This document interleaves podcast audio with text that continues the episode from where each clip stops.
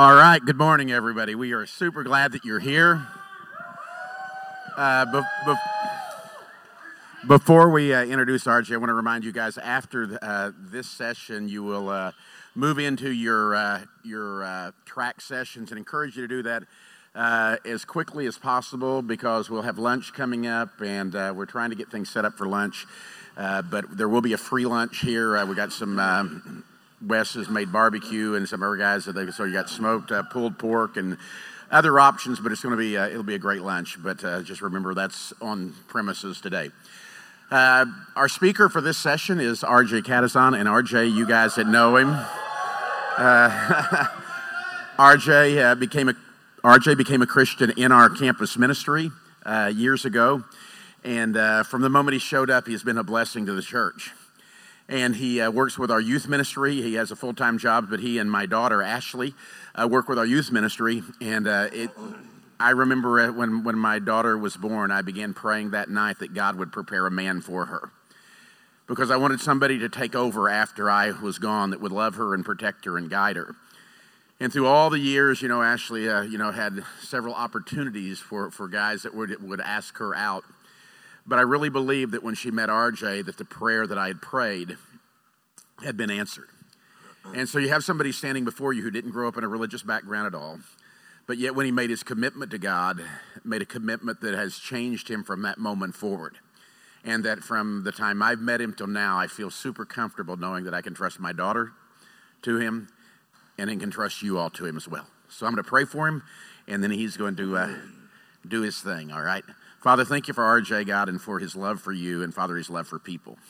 And Father, I know, uh, I know exactly how he feels at this moment. Uh, he, like Jonathan, was in the restroom just uh, moments before he came up here, you know, yesterday. But uh, Father, following somebody like Jonathan can be difficult. Uh, Father, you just, I know just I, I have been there and going, oh, why am I put in this position, you know? But God, the truth is, you put us in the places that we are, that you arrange times and places. And Father, you do it because you know all of us have something that you want us to offer to your family and to the world that will bring glory to you. And so, Father, right now, give RJ confidence in the fact that the Spirit of your Spirit lives within him.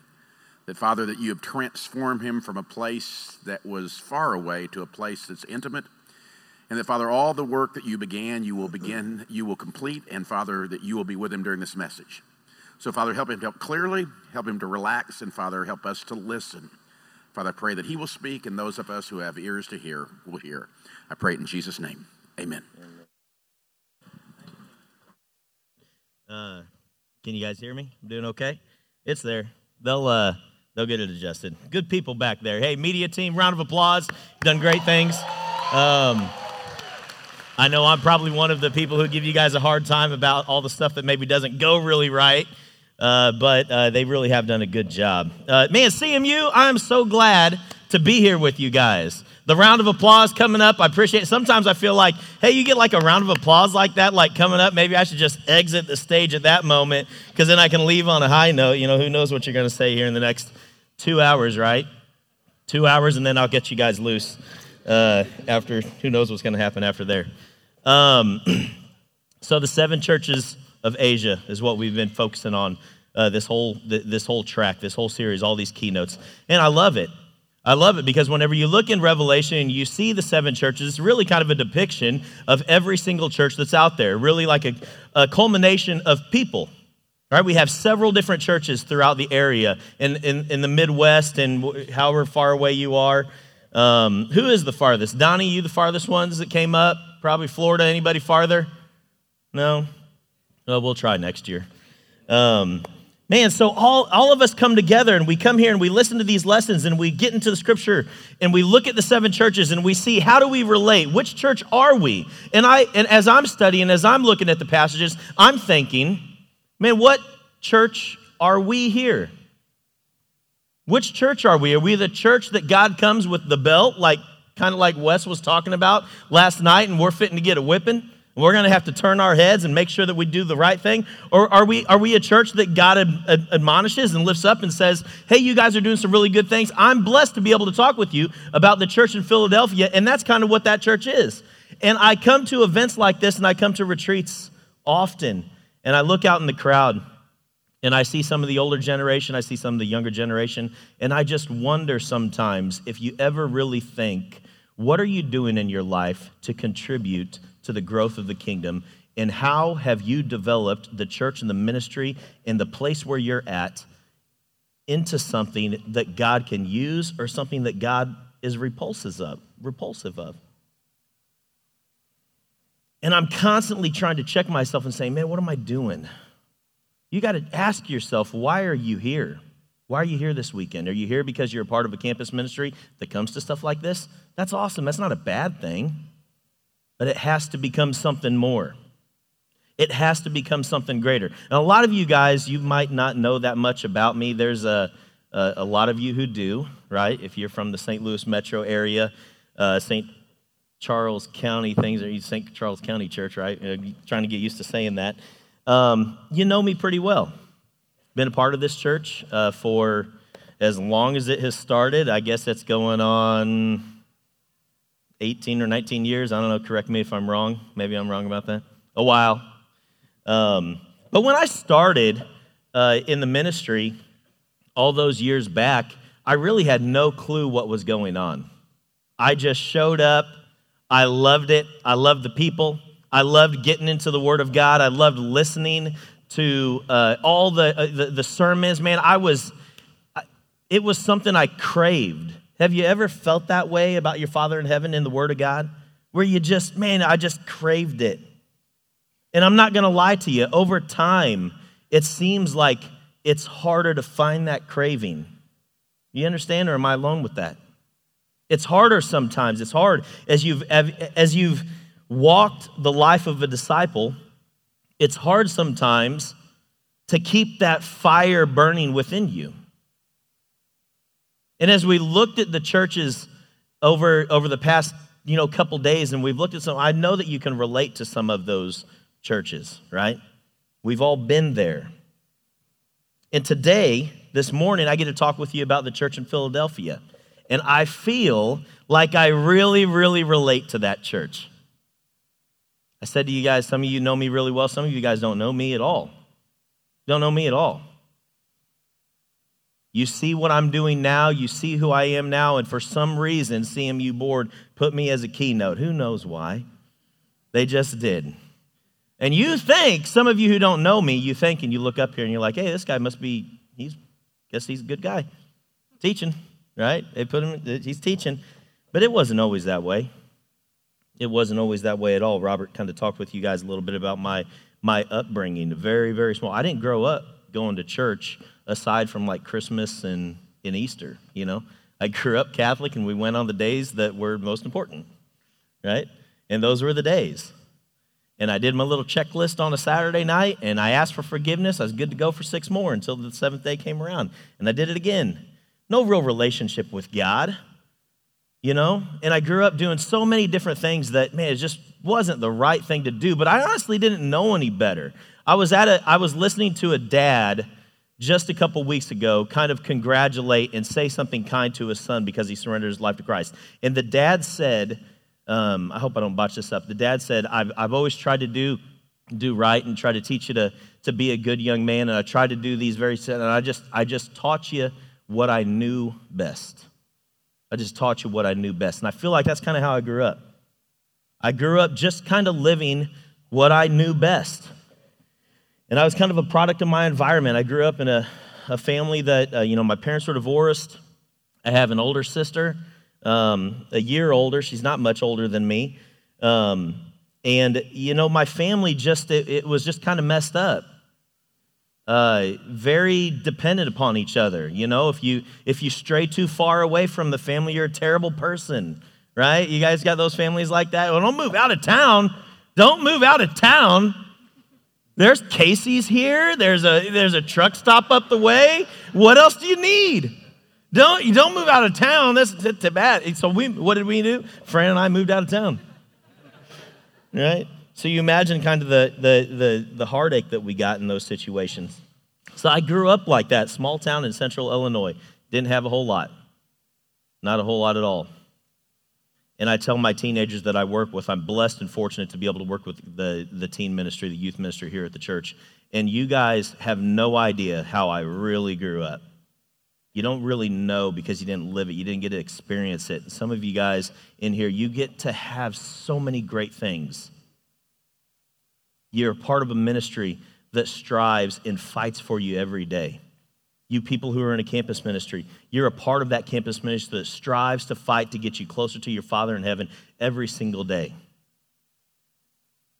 You adults, there's people before you and leaders before you that are striving to position you in a way that can allow the strength of God to come in you in a way to open up doors to bless the, bless the world and the community around us. But sometimes, sometimes we think so inwardly that God is closed off to anything that can be done amazing in our life because of the way that we act.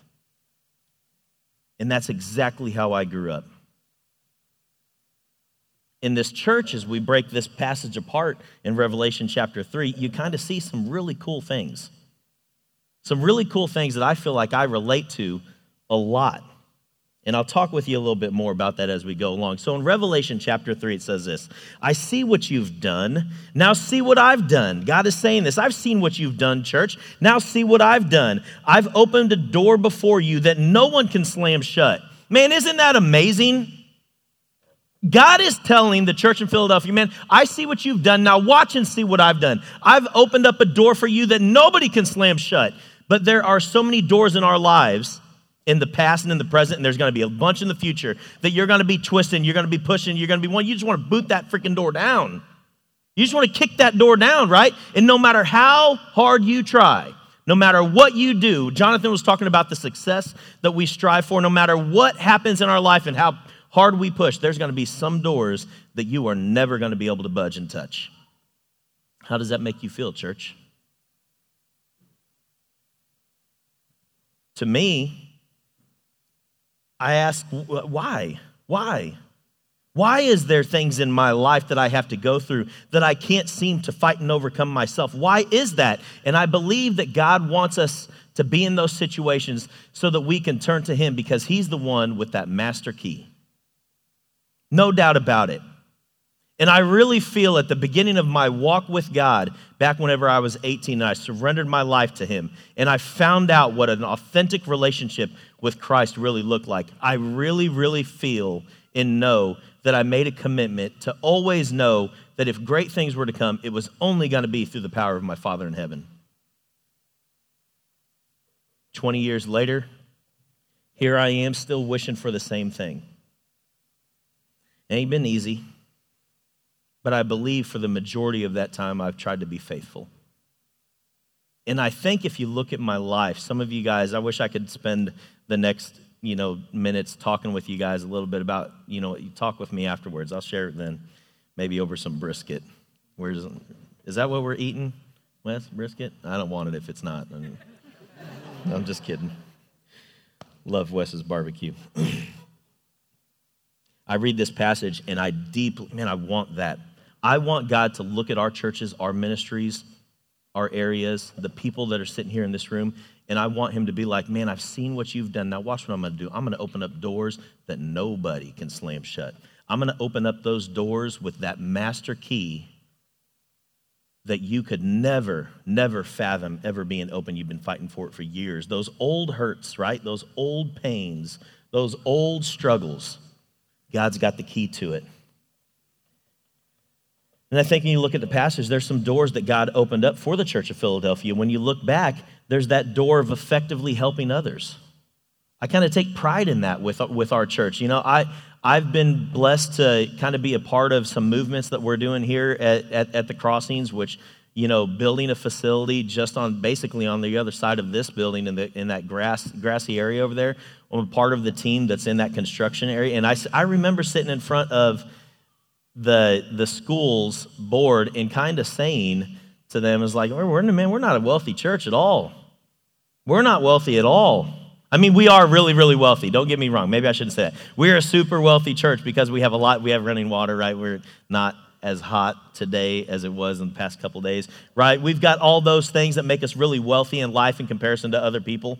But honestly, we're not that wealthy of a church when it comes to like the functionality of the finances on a, on a monthly basis.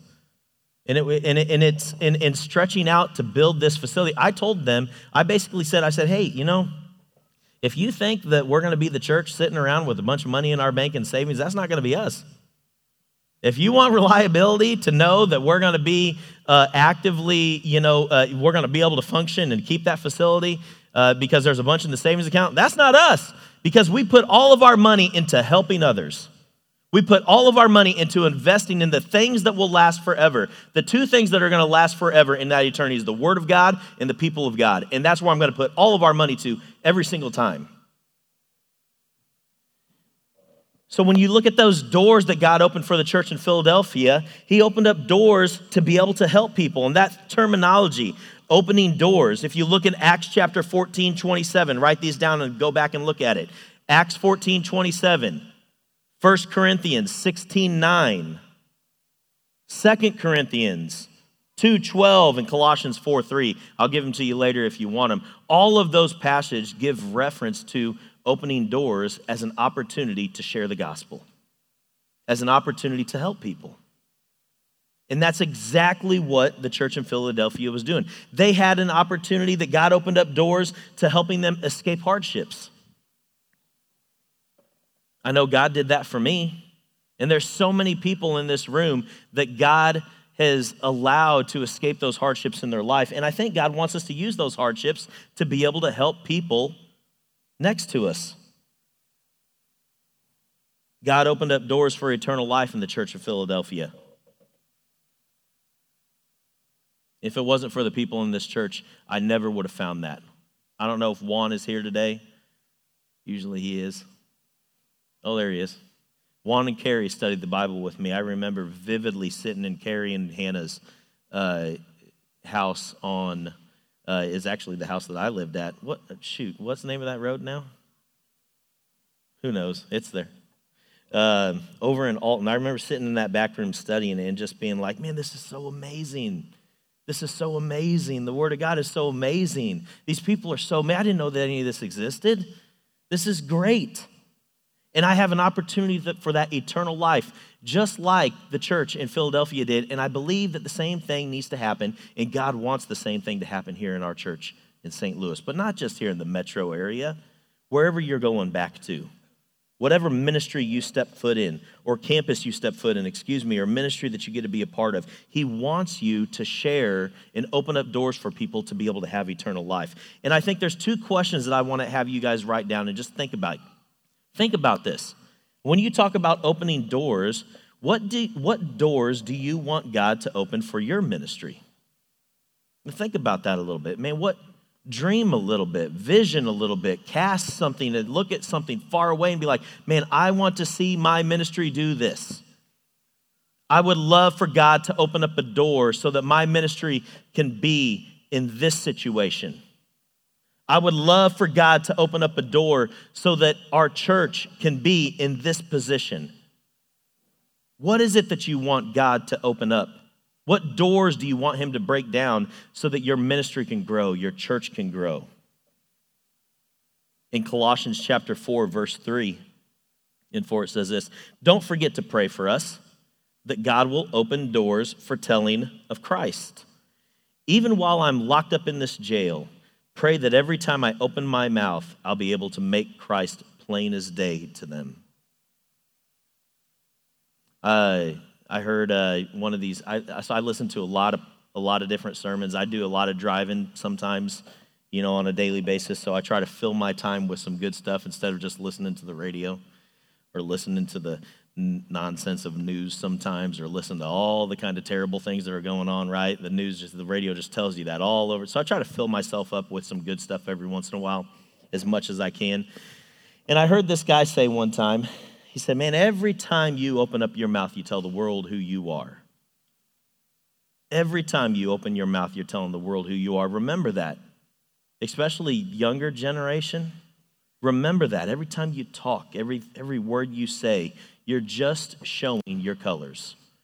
You're showing your character. You're showing your integrity. You're showing little pieces of your heart with every sly comment. with every little dig, with every brash statement, is telling a little bit more of who you are. But not everything that we say has to be in a, a, a negative, right? In Colossians, he's saying, man, every time I open my mouth, every time I open my mouth, I want to make Christ plain as day to them. A second question I think that you guys need to ask yourself when it comes to opening up doors is what doors do I want God to open up in my life? In my personal life, in my personal walk with my Father in heaven, what is it that you want opened up for you? I have, uh, you know, a couple, you know, I've got a lot of friends here at the church. I've got, uh, a, I feel like I have a lot of really close friends. But I feel like I've got some of those friends that are just really, really close. You know that? You know what I'm talking about? That confidant, confidant. You know that person that I'm talking about, right? Is like they kind of know you a little bit more. um, I've got those people. God's blessed me with those people. And I feel like some of the things that I think about, like, man, what do I want to, what do, what do I want in 20 years? I'm a carpenter. You know, uh, a lot of you guys who are carpenters in here also would say I'm not a carpenter because I'm not out in the field. Whatever. Did my time out there in the field. Don't forget, I helped most of you guys get into the field, so you just watch it.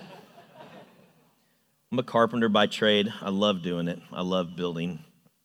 Um, I don't get to build that much anymore. I'm, you know, more on the management side, I guess you would say, so I don't get to actually be out on the job sites, but I do miss it.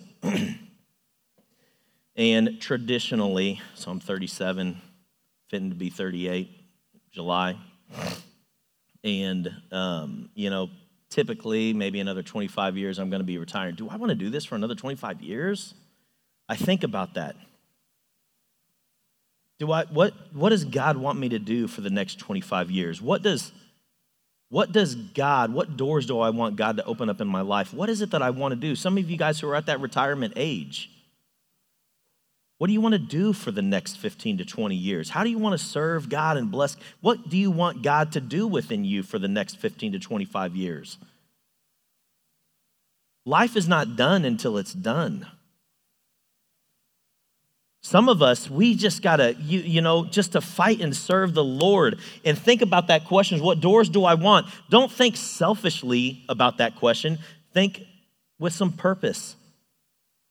How can you bless the ministry? What can I do with my life? I wonder sometimes, what should I be doing for the next 20, 25 years? And I pray, like, God, make it clear. Because I feel like maybe I should be doing this. God, do you want me to do something different? I want it to just be clear, clear as day. And honestly, I feel like the only way you get those clear answers is if you're really close with Him. Ain't no doubt about that. And I want to be that church. I want to be that man. I want you guys to strive to be those kinds of disciples that look at your life and be like, man, what doors does God want? What doors do I want to have God open up my life so that I can bless the kingdom of heaven? And we're talking about these doors, right, in the church of Philadelphia. And he says, man, God is going to open up doors because he sees your faithfulness. He knows what you're doing, and he's going to open up these doors for you. But there's going to be so many doors in your life that you're not going to have a key to. You got to tap into the master key. So I'm going to talk with you guys about four keys that I think that you can find in Revelation chapter 3, God talking to the church in Philadelphia. Four keys that can move God to open up the doors in my life. The first key that I want to talk about is my declaration of dependence. And all these keys are going to create an acrostic there for door. Sorry, I didn't mention that. So, my declaration of dependence. So, previously in Revelation chapter 3, verse 8, it says this I see what you've done. Now, see what I've done. I've opened a door before you that no one can slam shut. And he says, I know that you have little strength. A key to allowing God to open up the doors is you have to declare your dependence on Him. Why? Well, look at the passage. He says, I know that you have little strength, church in Philly. I know that you're not strong. Now, men, women too, anybody in here, you look at that passage, right? And you're like, hey, Hey, Johnny, I know you have little strength. How do you feel, Johnny? That's not true. Point taken, right? I know that you have little strength. How do you feel about that? I'm like, hold on a second now. I don't need that. I'm not, there's someone weaker than me, isn't there? There's someone weaker than me? Who's weaker here? No, not Landon. Not Landon. Look at the bulging muscles in that shirt. Says, I know that you have little strength. And like in the world, we're like, no, not me. Man, I can lift. And I've, I've been lifting. I take all those supplements. I've got a gym membership. I do, man, I play sports. I can, I, I do this, I do that. Not me. We look at that passage, I'm like, man, I don't really want to be known as having little strength. I know it's hard to believe, but back in the day, I wasn't always this masterpiece of physique that you see in front of you. I was tiny. I was weak. I remember, so I played football growing up, and um, we, small town, so like, you know, my size, I probably should have never been on the line, but I was. So I was a left guard and outside linebacker. We were not a good team. We were not good at all. Another story. Nothing but disappointment whenever, you know, sadness and disappointment whenever I think about those times. But I remember in between eighth grade and freshman year, like they're like, okay, you guys got to hit the gym, right? You got to put some weight on you, right? It's time to work out a little bit. I'm like, okay, cool. All right, let's get in there. So I remember vividly eighth grade to freshman year, summer. I get on that, and you know, in, in, the, in the program was bigger, stronger, faster. You hit the squats, you benched, you power cleaned, you, you, what, you did all these different things, not power clean. What was that? I don't even remember. It's been so long since I've worked out, I don't even remember what it was. it was something. It was something. So, so I'm doing all these workouts and stuff, and I'm like, okay, I'm feeling okay. I'm kind of matching up with the other group of kids my age, and we're all kind of lifting the same. I get on the bench, and I, I don't even know what was on there.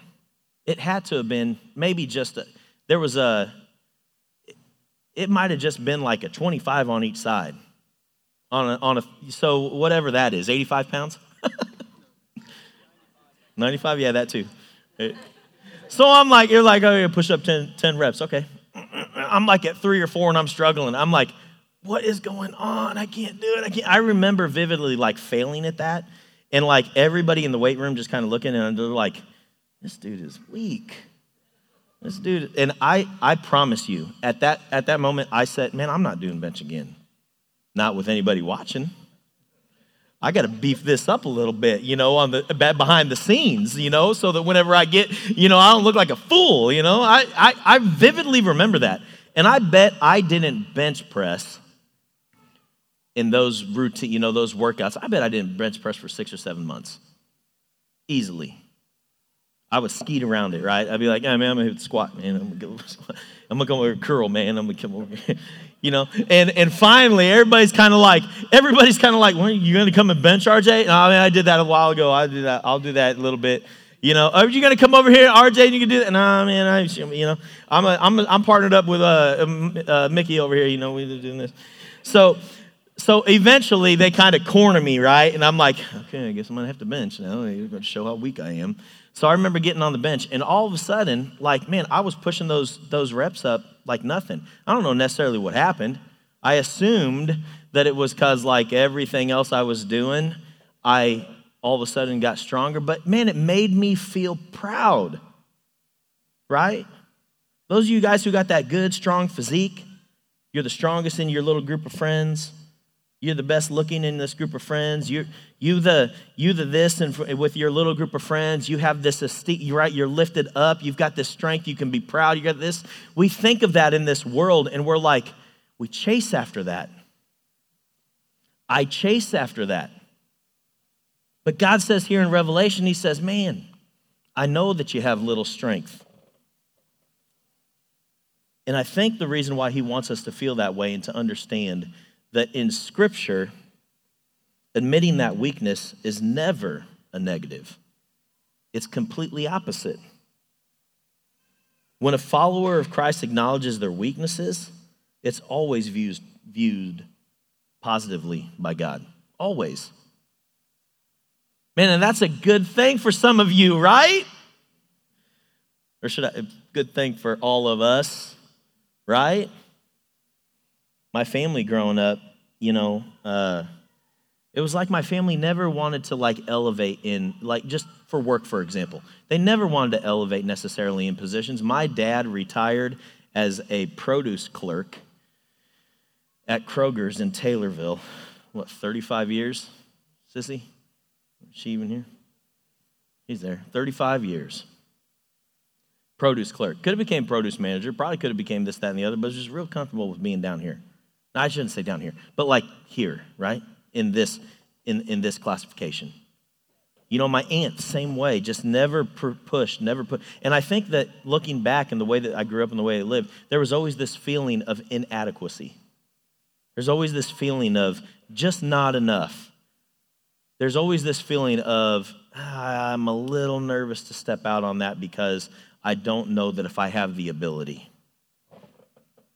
And I, I wonder that if I grew up, since I grew up that way and I just watched that and I lived that and stuff like that, it's really easy for me to always, to kind of feel like you're always inadequate. You're always weak, RJ. You're never quite, you're never quite enough. No matter what you do right, it's not quite good enough. That's why whenever I was told, and honestly, honest to God, when I was told that I was going to be teaching the lesson up here, I'm thinking, why would, why would I have to do that? Why, why would I have to do that? And I guess over the years, that weakness that I've always had in my life and that I feel like I've always acknowledged has allowed God to slip in and give me the strength to be able to become something good. And I don't care if man, I don't I don't care if my name is I don't care if you if if I ever have any of the recognition. I really don't. I hate it, as a matter of fact. But I think that humble approach to life allows you to realize that you can't ever make great things occur without the power of God. You have to declare your dependence upon him. In 2 Corinthians chapter 12, verse 9, Devin, I, I had the wrong numbers written down there. It's actually 2 Corinthians chapter 12, verse 9. It says this, But he replied, My kindness is all you need. My power is strongest whenever you're weak.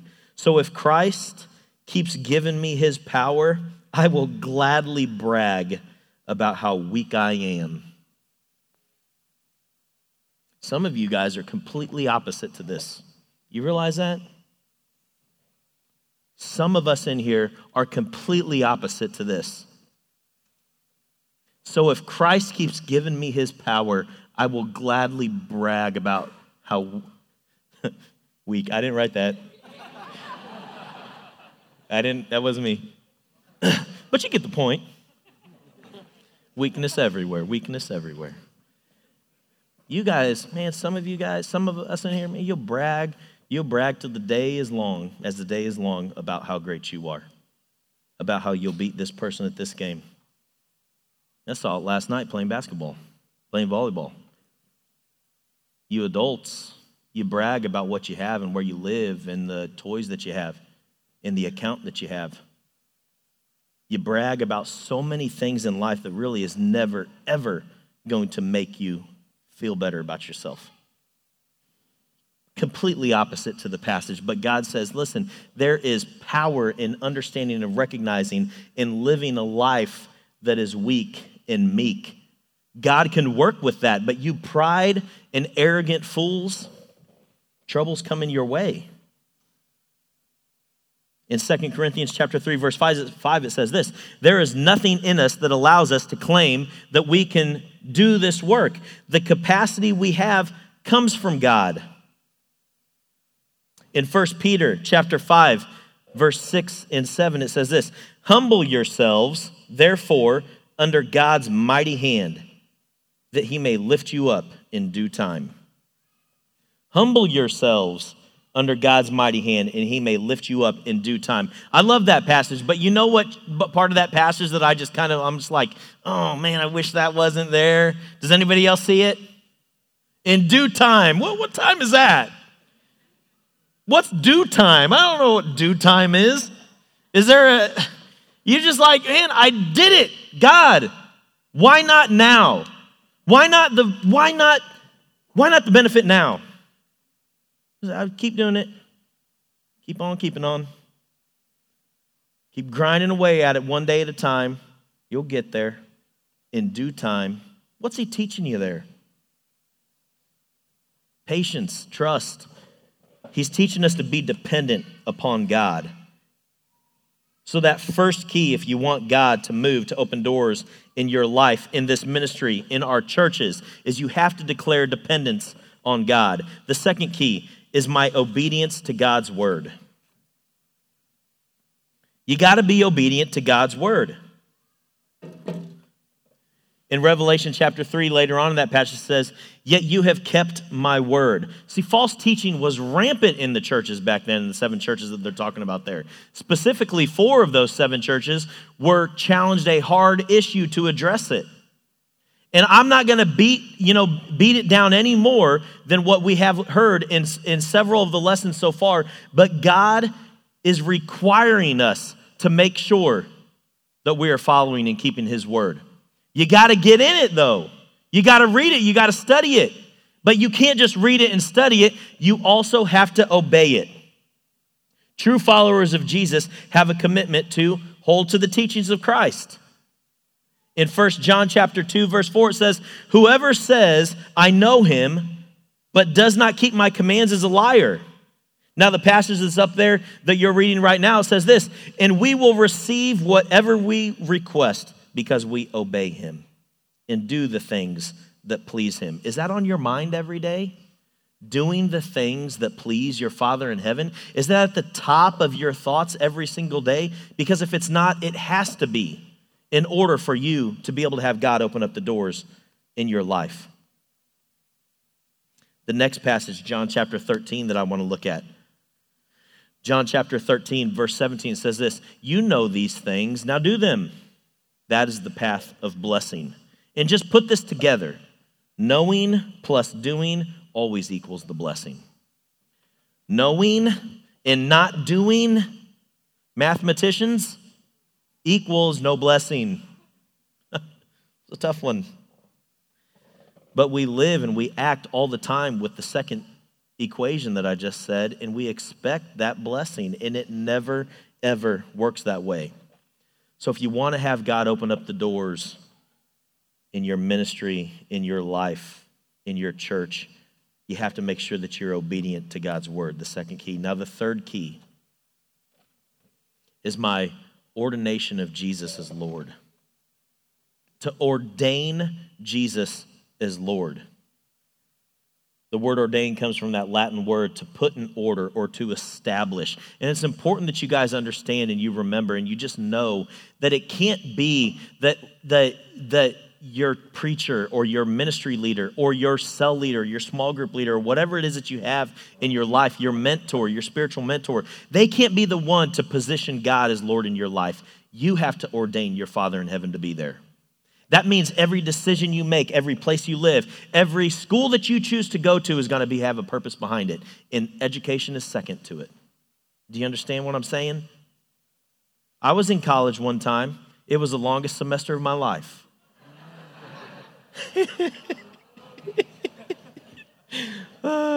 some of you guys in college too long, you know what I'm saying? you need to graduate. You need to graduate. You need to get out. so we can talk about that. But there has to be something in your life. There has to be, it has to be you in your own personal life to say, I'm going to position God as the Lord.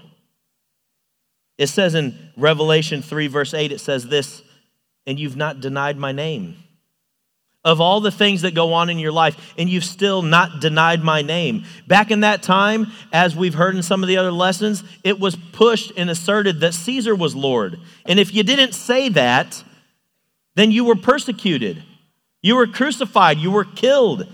But if you simply just said it, you were given, you, you were given freedom.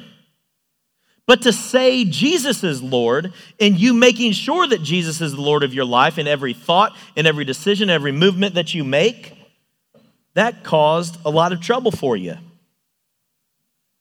He can open the doors, but he has to be in a position to open the doors for you. In Acts chapter 2, verse 36, it says this Therefore, let all Israel be assured of this. God has made this Jesus, whom you crucified, both Lord and Christ. Salvation is found in no one else, for there is no other name under heaven given to men by which we must be saved. 1 Peter 3:15 I love this passage. It says in your hearts, in your ears. I didn't spell that one either. In your hearts set apart Christ as Lord. In your heart set him apart as your Lord and your master. Always be prepared to give an answer to everyone who asks you to give the reason for the hope that you have. Later on in that passage it says, "And do this with gentleness and respect." keeping a clear conscience so that those who speak maliciously against your good behavior in Christ may feel ashamed of your slander. Now, think about that. God is saying, always have an answer to give to somebody for the reason why you have hope. There's always hope whenever Jesus is Lord, there's never hope when he's not.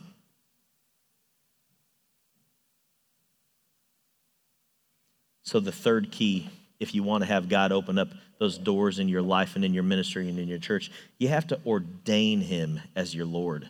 You have to position him and put him and establish him in that position in your life and in your heart. And the fourth and final key that I want to talk with you guys about if you want to have God open up the doors in your life, you have to refuse to quit. My refusal to quit.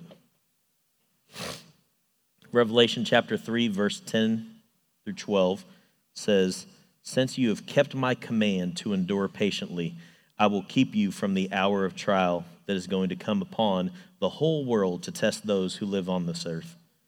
I'm coming soon. Hold on to what you have so that no one will take your crown, him who overcomes.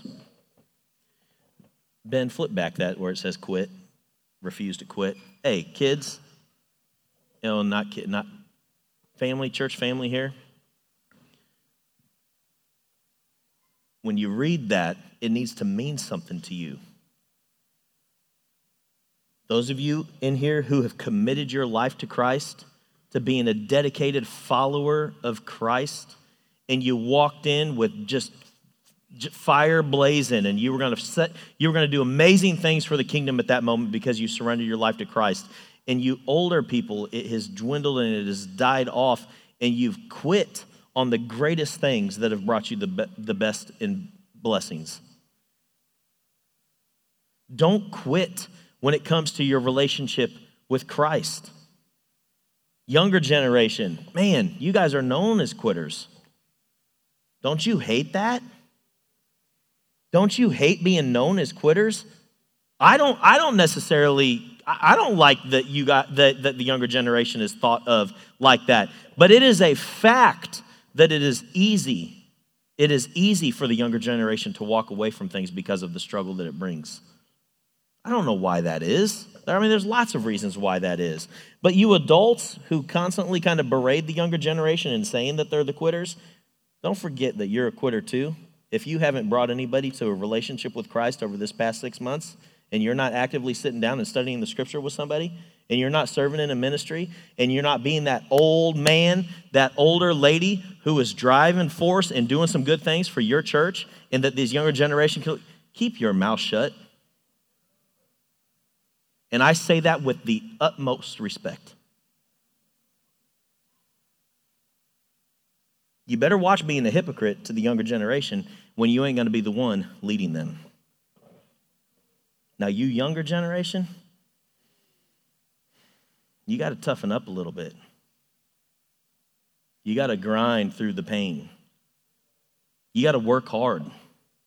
Life ain't going to be easy, and sometimes the greatest things come at that four, four in the morning whenever you're getting up and you're starting your day.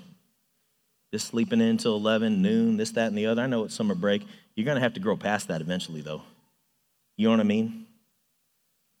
Like, not everything is sun, sun, sunshine and rainbows. I watched this little TV series called Snowflake. Anybody seen that? Aaron? I watched I watched it. And usually, honestly, like I don't watch a whole lot of TV because like whenever it's time to like go to bed and like lay down and, and rest, I'm like done for the day. You know, I'm usually, as soon as my head hits that pillow, I'm 10 toes up, I'm out.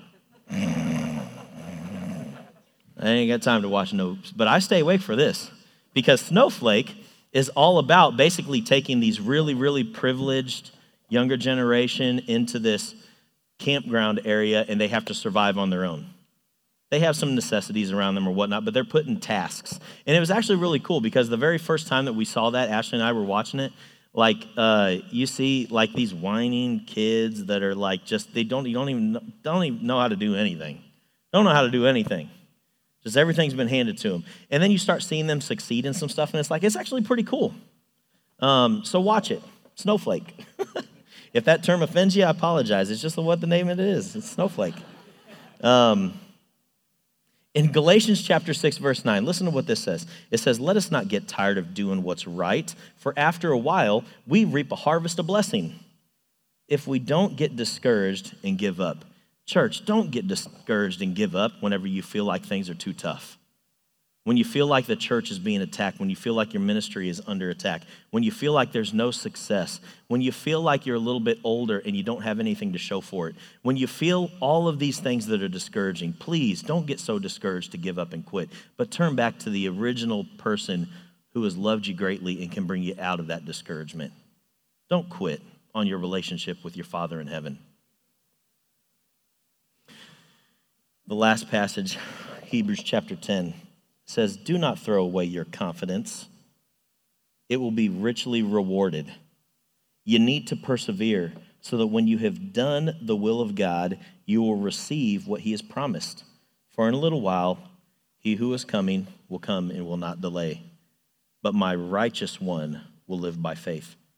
And if he shrinks back, I will not be pleased with him. But we, we are not of those who shrink back and are destroyed, but those who believe and are saved. I full, full-heartedly believe that God has amazing things planned for every one of you, no matter what age you are, no matter where you live, no matter what ministry you're a part of, no matter what church you're a part of. I believe wholeheartedly that God wants to do great and amazing things through you. And those doors are always going to come before you, and you got to figure out what you're going to do with it for the church in Philadelphia. They recognized their weakness. They were feeble, but they were super faithful. And God said, Man, you know what? I see what you do. I see what you do. Now watch and see what I'm going to do. I'm going to open up doors that nobody can shut on you. I want my Father in heaven to look at us and to be those disciples. He says, Man, I see you. I see you working out there. I see you grinding. I see you out there pushing to be purposeful and growing the kingdom. I see you loving me. I see you seeking me out. Now, watch what I'm going to do. I'm going to open up all those doors because I have the key of David. I've got that master key that can unlock any problems in your life. And if you do that, we're going to do great and amazing things for our Father in heaven. I love you all. Let's pray.